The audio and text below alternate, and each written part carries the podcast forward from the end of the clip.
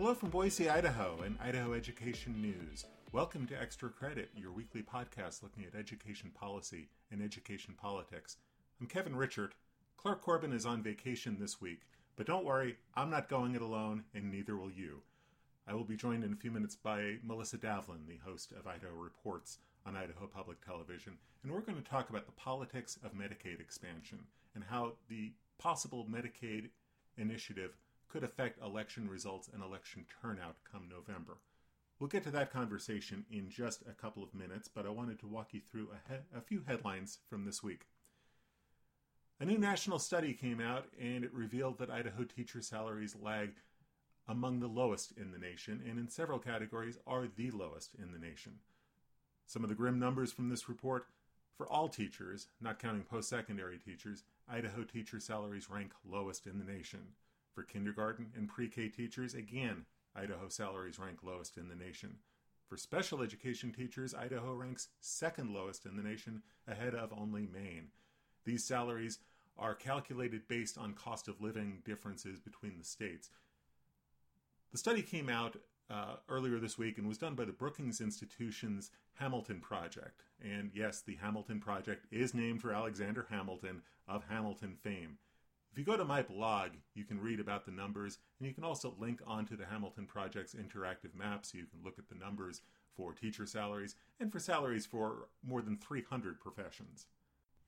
In other headlines, the numbers are in, and most high school principals received high marks in their annual evaluations. That's according to data obtained by Idaho Education News from the State Department of Education. According to the data released by the state, 97% of high school principals received high marks in their 2017 2018 evaluations. Now, the numbers are heavily redacted, so we don't have numbers for most smaller school districts, and we don't have numbers for most charter schools. But we do have numbers for 41 school districts, and again, 97% of principals received high marks. As you may recall, we've been writing very, uh, very extensively over the past couple of years about teacher evaluation data and some inconsistencies in that reporting process. Devin Bodkin has our report about the principal evaluations. You can see the report and the numbers at idahoednews.org. Also, Devin Bodkin sat down recently with Kevin Satterlee, the new president at Idaho State University. Satterlee comes to ISU from Boise State University, where he was a top administrator. Satterlee talks about the fiscal crisis facing ISU. Enrollment has been dropping, and that's been driven largely by a decline in the number of Middle Eastern students attending the Pocatello campus. To hear more about the challenges facing ISU and to get to know Kevin Satterlee a little, little bit better, check out our profile at idahoednews.org. Meanwhile, in Boise, six candidates are going to be vying for three seats on the Boise School Board. That election is coming up on September 4th. Two incumbents are running for re election Troy Rohn and Maria Greeley. You have four newcomers running for trustee seats, including Brandon Durst, a former state senator from Boise. But one prominent name will not be on the ballot on September 4th, and that is AJ Balukoff. After 21 years, Balukoff is set, stepping down from the school board, retiring. I had a chance to sit down and talk to Balukoff about his years on the school board and also about the 2018 gubernatorial primary. As you recall, uh, Balukoff ran for the Democratic nomination for governor. Former State Representative Paulette Jordan won the nomination. You can see my profile and my interview with uh, Balukoff and some video from that interview, again, at idahoednews.org. And now, our interview segment. It appears that Idaho voters will have the opportunity to decide the issue of Medicaid expansion when they go to the polls in November. It's not official yet, but supporters of Medicaid expansion believe that they have gathered the necessary signatures to put the Medicaid expansion question on the ballot. So, if that happens, what's the butterfly effect? How does Medicaid expansion affect voter turnout? And how does that affect other elections, like the governor's race and the state superintendent's race? To break that down, I sat down with Melissa Davlin. She is the host of Idaho Reports on Idaho Public Television, and she has reported extensively on the issue of Medicaid expansion. And recently, she was one of three Idaho journalists to receive a fellowship from the Association of Healthcare Journalists to further examine rural healthcare. She's one of the fellows, along with Maria La Ganga of the Idaho Statesman and Kimberlee Kruesi of the Associated Press. I'm joined now by Melissa Davlin, the host of Idaho Reports on Idaho Public Television. So much we could talk about. We could talk about World Cup. Right. We could talk about running, and we could lose what little listenership we have by talking about running. It, it, would be a really good running podcast. It, it would be if, a great we running were... podcast, but it would be a terrible Idaho political podcast. So we're going to focus on politics and what I we're really, going to talk about other people running, other people running, different and, types and, of running, right? Running on ballots and how how everything kind of fits together. It's kind of a, a, butterfly effect segment that I wanted to talk about, and I really wanted to have you come in and talk about the Medicaid expansion mm-hmm. issue and how that plays into all of the elections that, that we'll be looking at in November. And I wanted to bring you in on this because you followed this issue so closely, and it's an issue of life and death for thousands of Idahoans, and, and you're, you're you, you know you're covering that issue, and, and this is a public policy issue. And I know as we're talking about it today, we're gonna we're gonna downplay those that aspect of the issue, and, and not to diminish the importance of it as, as a human health issue, as a public policy issue. But what I really wanted to do is talk about the, the politics of it. We've got this right. initiative on the ballot let's start there. I mean, you, you've, right. you've been following this process that got this onto the ballot, which in itself is a big step. Well, and I'm not going to lie, I and I think many other reporters who have been following this were pretty surprised when they came out and said we have met the threshold because it is a it is a steep hill to climb thanks to the 2013 Idaho mm-hmm. legislature which I think was still smarting after Props 1, Right, it was, a, it was a direct reaction to the propositions. Absolutely. And so um, we, we are still waiting for the official word from the Secretary of State's office. The signatures were delivered um, a few days ago, um, but, but let's assume that they're right. You know, mm-hmm. let's assume that there is going to be Medicaid expansion on the ballot. Um, as we've seen in the last couple weeks, this is turning into a nonpartisan or bipartisan issue.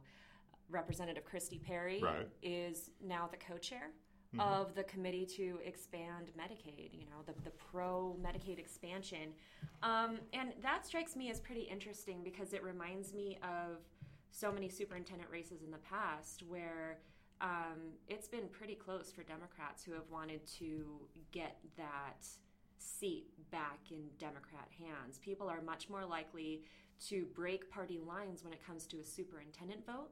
Um, you look at. But let's let's stay there for a sure. second because it makes sense for the the organizers of the Medicaid expansion initiative to try to make this a nonpartisan issue. Mm-hmm. So there's a lot of logic to getting Christy Perry, who's been an advocate on this issue at the State right. House, to, to get her to be the, the public face of this campaign, uh, to make this as nonpartisan an issue as possible. But this isn't that nonpartisan an issue when you get right down to it. I mean, you were at the Republican convention, you heard what the delegates had to say right. about this.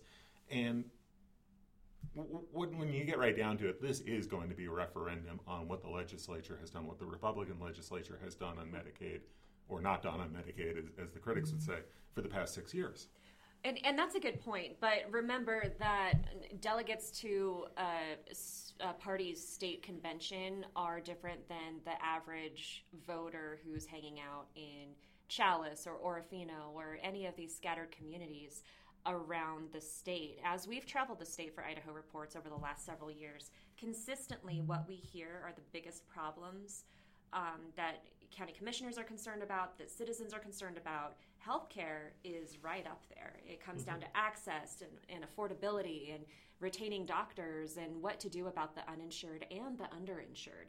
Um, so, so I I obviously take seriously what the the delegates said at that state convention where they said they roundly reject Medicaid expansion and you know, going so far as to say they encourage the legislature to overturn Medicaid expansion if the voters pass it. Potentially but, painting Brad Little in a box if he's elected governor because he has said that he would honor the will of the voters on this. But he has not said if he is going to vote for it himself. He said mm-hmm. he's not going to weigh in on it, which you know, eh, he's he's trying to have it both ways here. He hasn't said what voter Brad Little is going to do in November when he's in the box. Um, it So, so, like I said, I, I take seriously what the the delegates did at the state convention, but I'm also thinking about all of the hundreds of Idahoans we've talked to over the past several years who are so concerned about health care, regardless of what party they belong to or whether they're independents.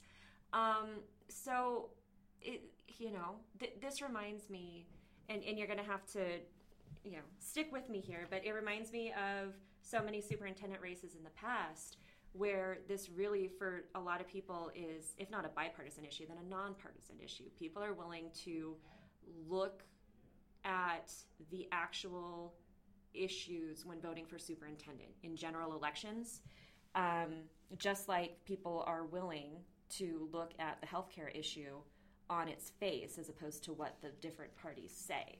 So, getting back to this year, that could be a really, really good thing for Cindy Wilson, but I think it might actually be a downside for her as well because you have Paulette Jordan, who's a wildly popular Democratic governor candidate, and you have Medicaid expansion, and those two issues are going to suck up all of the oxygen in the room. And by oxygen, I mean donor dollars and media coverage. Right, right.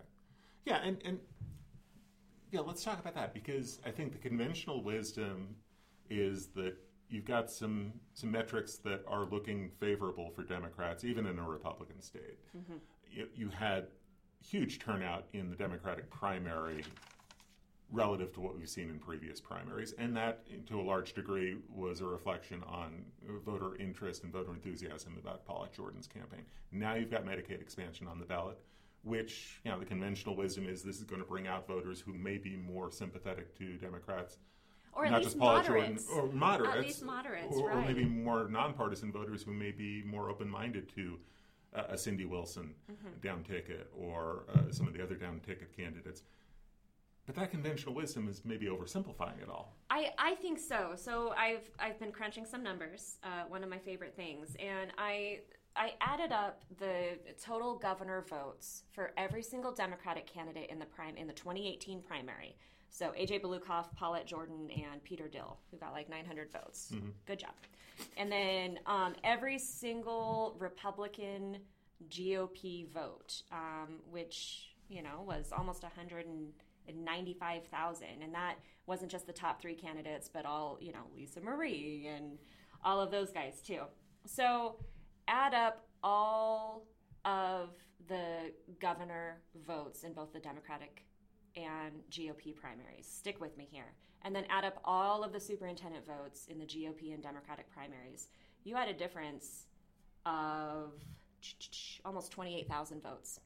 28,000 fewer people voted in the superintendent races than in the governor's races. Exactly, exactly. I mean, that's the size. That's a good sized city in Idaho. That, that's that's and a big undervote. That that is that is people who are going in and voting for Brad Little or Paulette Jordan or Tommy Ahlquist, and then not bothering to go down ticket and vote Sherri Ybarra, Jeff Dillon, Cindy Wilson, Alan Humble. None of that.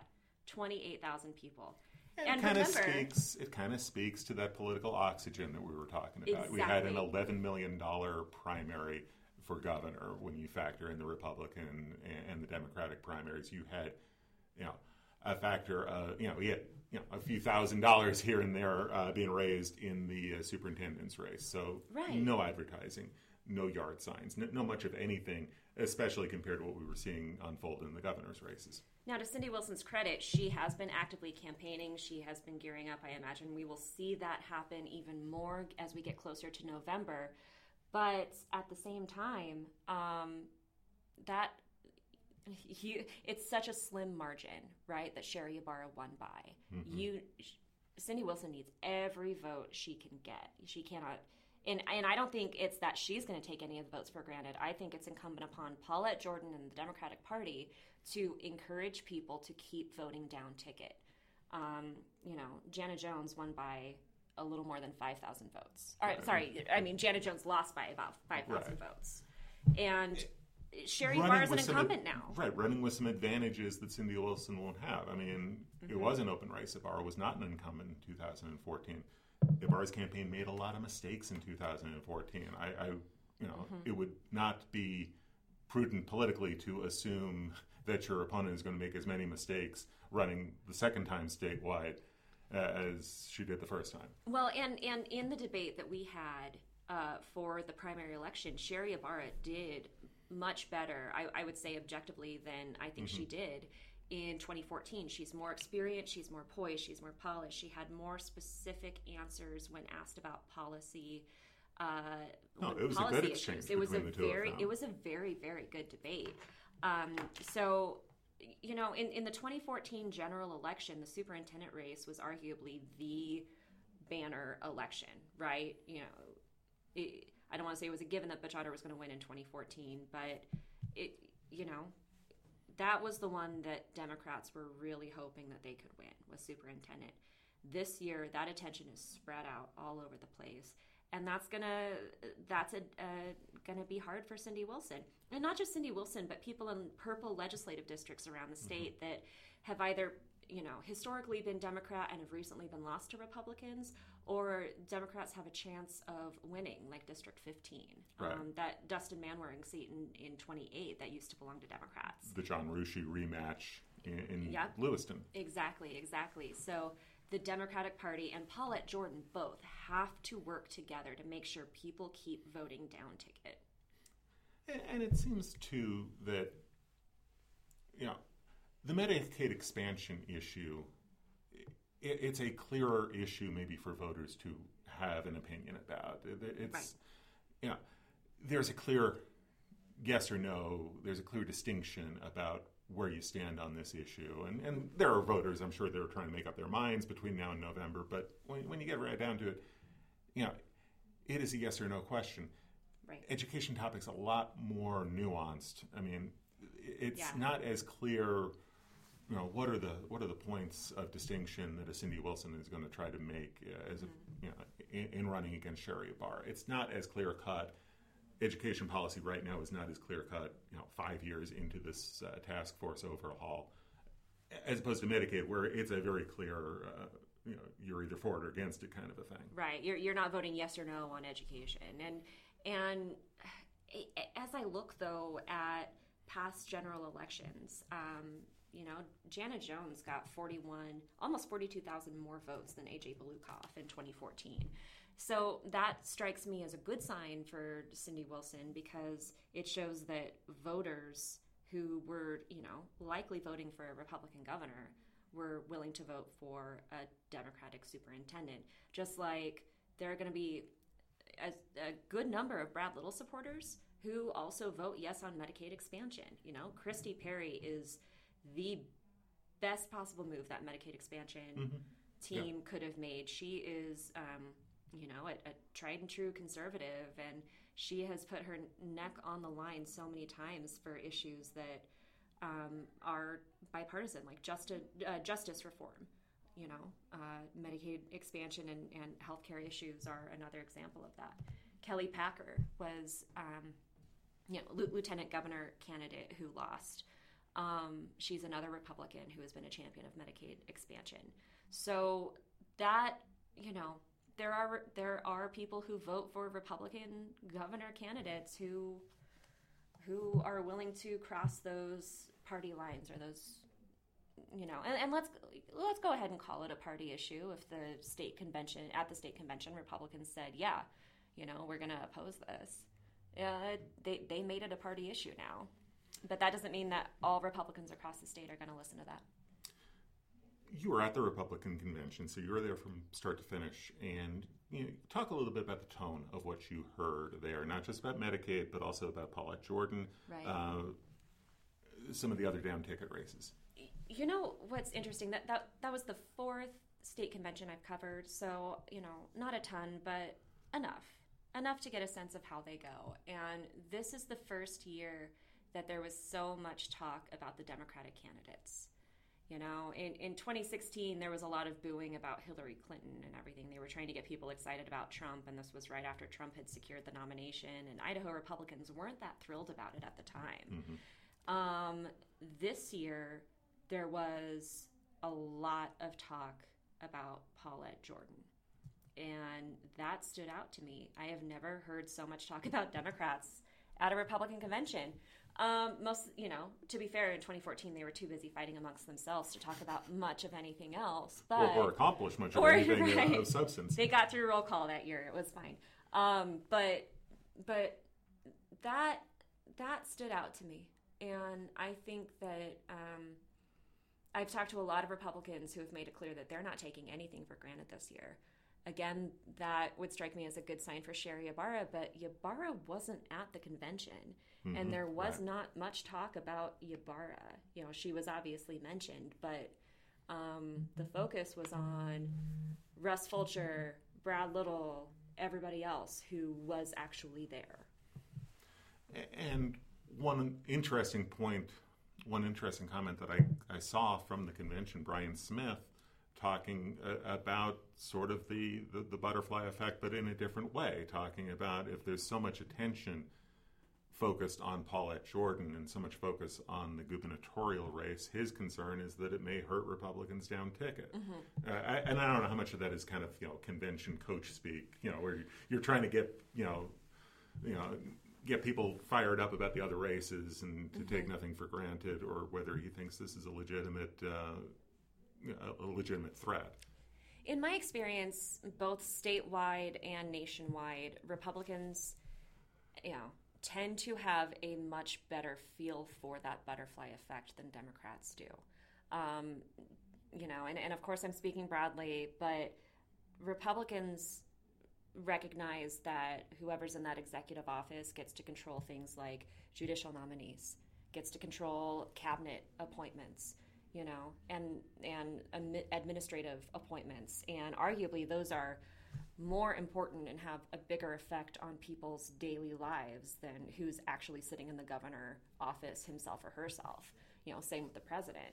So though it, it's not who's there, it's who it's who that person is surrounding themselves with. Mm-hmm. And it's the same for the, the central committees and you know the, the boring local politics that most people don't pay attention to. Before that Tea Party revolution, no one they couldn't get people to run for central committee spots. The pe people wouldn't get involved in the local uh, party politics, and you know conservative Republicans figured that out, and that's a big reason why they were able to successfully uh, change the direction of the Republican Party. Democrats nationwide are still figuring that out. And um, what Brian Smith said, you know, having that on his radar is a smart thing, you know, because that's something that Republicans have understood for a long time. And the last big variable that we've got heading into November is this is a midterm that is, uh, uh, especially on the national level and to some degree on the state level, it's going to be a referendum on the Trump presidency two years out. We don't have a U.S. Senate race, so there won't be as much attention potentially on, on a Senate race where you know the, the balance of, of the U.S. Senate is is definitely you know much more in the air than the balance of the House. So Right. that becomes a factor too that may or may have an impact uh, on the congressional races and the other races. But you know, you, you look at CD one. Russ Fulcher is a popular guy. He won that primary so handily, and he he represents CD one ideologically, much like Raul Labrador did. But you know, to be blunt, he's more charming. He is less abrasive than Congressman Labrador. I don't think um, you know, and I and I've. I, I Fulcher is one of the candidates who I've spoken with or spoken with his team, and they're not taking anything for granted, which is wise of everybody in this election. Um, but I think both he and Mike Simpson are among the GOP candidates who have the least to worry about this year uh, when it comes to statewide and congressional races in Idaho.